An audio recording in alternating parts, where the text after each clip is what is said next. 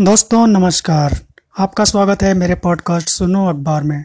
आज के नए पॉडकास्ट में सबसे पहले एक बहुत अच्छी खबर है कि 30 मिनट में कोरोना की रिपोर्ट देने वाली एक पेपर टेस्टिंग किट फेलूदा बना ली गई है, जो कि औद्योगिक विकास अनुसंधान परिषद के वैज्ञानिकों द्वारा बनाई गई है।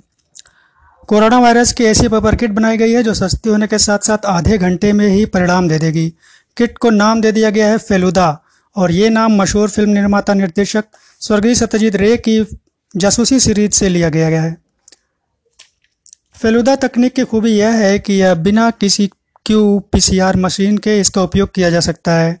क्यू पीसीआर मशीन महँगी होती है और फेलुदा से टेस्ट कराने के लिए इस मशीन की ज़रूरत नहीं पड़ती, जिससे इस स्ट्रिप से किया जाने वाला टेस्ट बहुत ही कम कीमत में हो जाता है।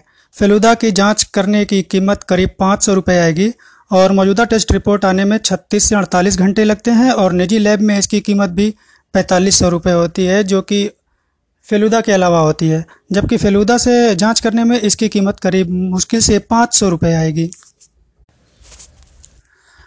वहीं पे एक अच्छी खबर भारतीयतारों के संबंध में है।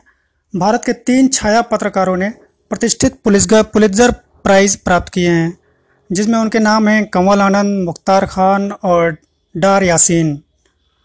कोलंबिया विश्वविद्यालय में होने वाले समारोह के बजाय यूट्यूब पर लाइव स्ट्रीम के ज़रिए विजेताओं की घोषणा की गई है और पुलिसजर बोर्ड प्रशासन डाना कैरोडी ने खोजी पत्रकारिता के लिए न्यूयॉर्क को भी इसमें तीन सम्मान दिए हैं। New York times sorry